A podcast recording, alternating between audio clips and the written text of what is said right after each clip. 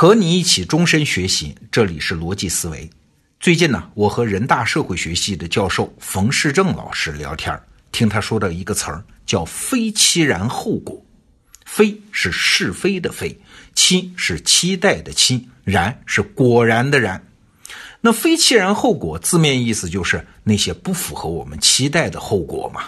你做了一件事儿，预期一个结果，但是往往会出现很多你预期之外的东西啊，也就是我们中国人常说的有心栽花花不开，无心插柳柳成荫。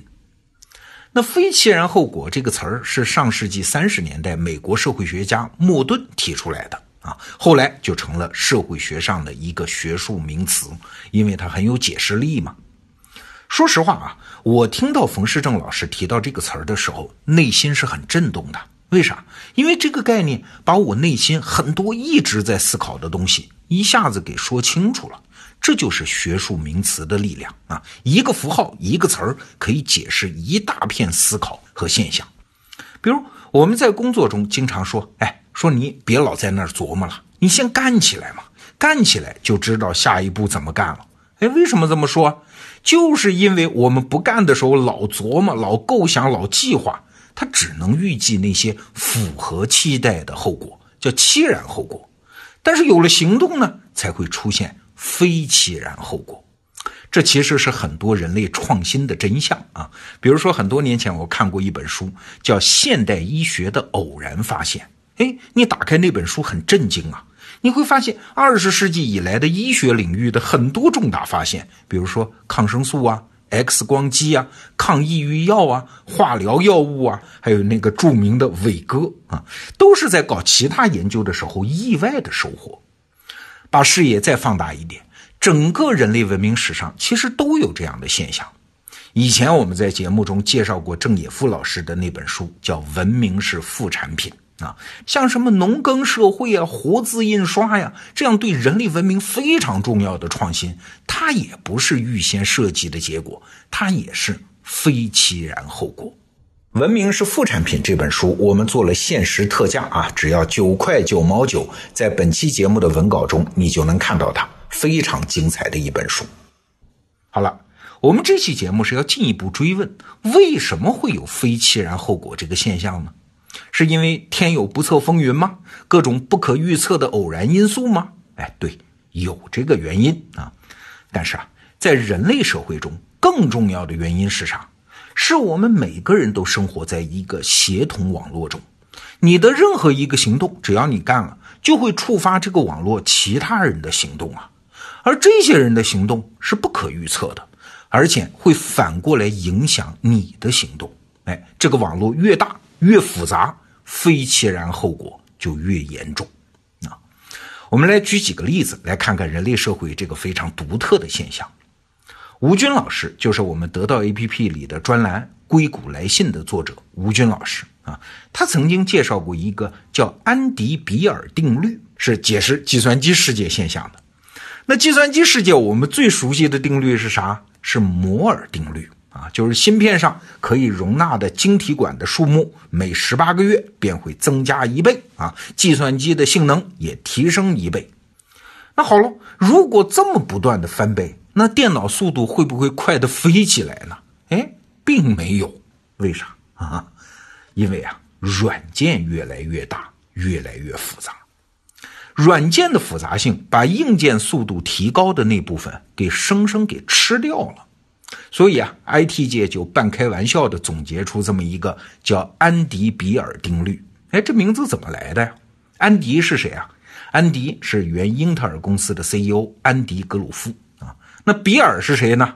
比尔就是大名鼎鼎的微软创始人比尔盖茨。安迪比尔定律就是把这两个人的名字搁一块儿啊，就是说英特尔的安迪格鲁夫给我们创造的那些增量啊，被微软的比尔盖茨拿走了啊，硬件给我们的软件把它给拿走了。你看，这就是非期然后果的一个典型例子。本来嘛，硬件以为自己一路狂飙啊，但是因为硬件性能的提高，触发了协作网络中软件的性能提高，哎，所以两相抵消了。这也是经济学里面反复强调的那个原理啊，就是人会对激励做出反应。你干了一件事儿，就会产生一个后果，这个后果对他人来说就是成本和收益的变化，对他的行为就能产生激励作用，所以他反过来再作用给你。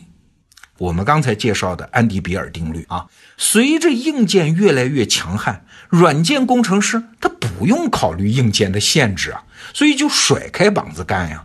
做事情他更讲究自己的工作效率嘛，什么程序的规范化呀、可读性啊等等。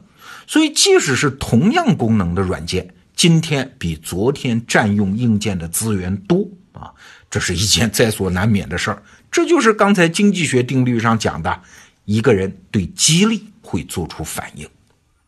我们再举一个例子啊，我们都知道上车第一件事要绑安全带嘛，但是经济学家萨姆佩茨曼在一九七五年发表一项研究成果，他就发现更多的人上车之后系安全带，哎，所以重大车祸发生时死亡的概率确实降低了啊，这是好事。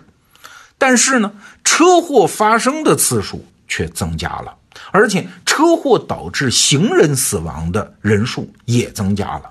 为啥呢？哎，这个道理一想就通啊，因为有了安全带的保护嘛，人们开车就不像以前那个那么谨慎了，车速越飙越快啊，所以事故就多了，行人也更危险了。你看，这也是符合刚才经济学的定律，人们由于激励而改变了自己的行为，本来为了安全的一项措施反而导致不安全。同样，单个的汽车越省油，人类总体消耗汽油的总量反而更多啊，因为人开车越来越多了嘛。这就是非其然后果。那理解了非其然后果这个概念，就给我们带来很多启发啊。今天我们在这儿只说两点。第一点是，人类协作系统越复杂，计划这个东西就越没用啊。人类这有计划是一件好事儿啊，因为我们是唯一能靠想象来规划自己未来的物种嘛。所以能做计划，而且能够根据计划来协作，尤其是发起大规模的陌生人协作，这是人类的巨大优势。但是呢，因为有非其然后果这个效应，做大型规划的必要性啊就越来越低。哎，比如说大家都知道腾讯开发互联网产品有一句口头禅，叫小步快跑，快速迭代。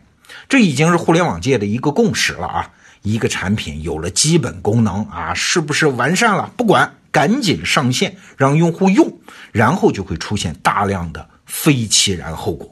然后根据这些呈现出来的后果再去修改和迭代，好产品都是这样演化出来的，而不是事先规划的后果啊。所以你看，这个时代行动的重要性正在超过计划的重要性。所以我才经常说嘛，一件事儿如果可做可不做，如果有精力那就尽量做。为啥？因为会发生无法预料的非其然后果。那从这个概念中，我们得到的另外一个启发是呢，只要有行动，它就没有终点。我们经常会说一句话啊，要是怎么怎么样就好了。我们做白日梦嘛，经常这么想啊，什么我的孩子要是考上大学就好了，我要是能升职加薪就好了，我要是能创业成功就好了。哎，这就好了三个字，其实是终点意识，就是行动好像终结在哪儿。你一直梦寐以求的某个状态，你真要到了那个状态，你会发现，哎，你还要付出前所未料的代价和面对全新的麻烦。你看，这也是非其然后果的效应。那今天我们聊这个话题，归结起来就是两句话：第一，计划不如行动；第二，行动没有终点。为啥？原因就是社会学上的那个术语，非其然后果。好，这周的节目就到这儿。另外，明天的罗胖精选依然会有一篇很精彩的内容等着你，欢迎收听明早的节目。祝各位周末愉快，下周见。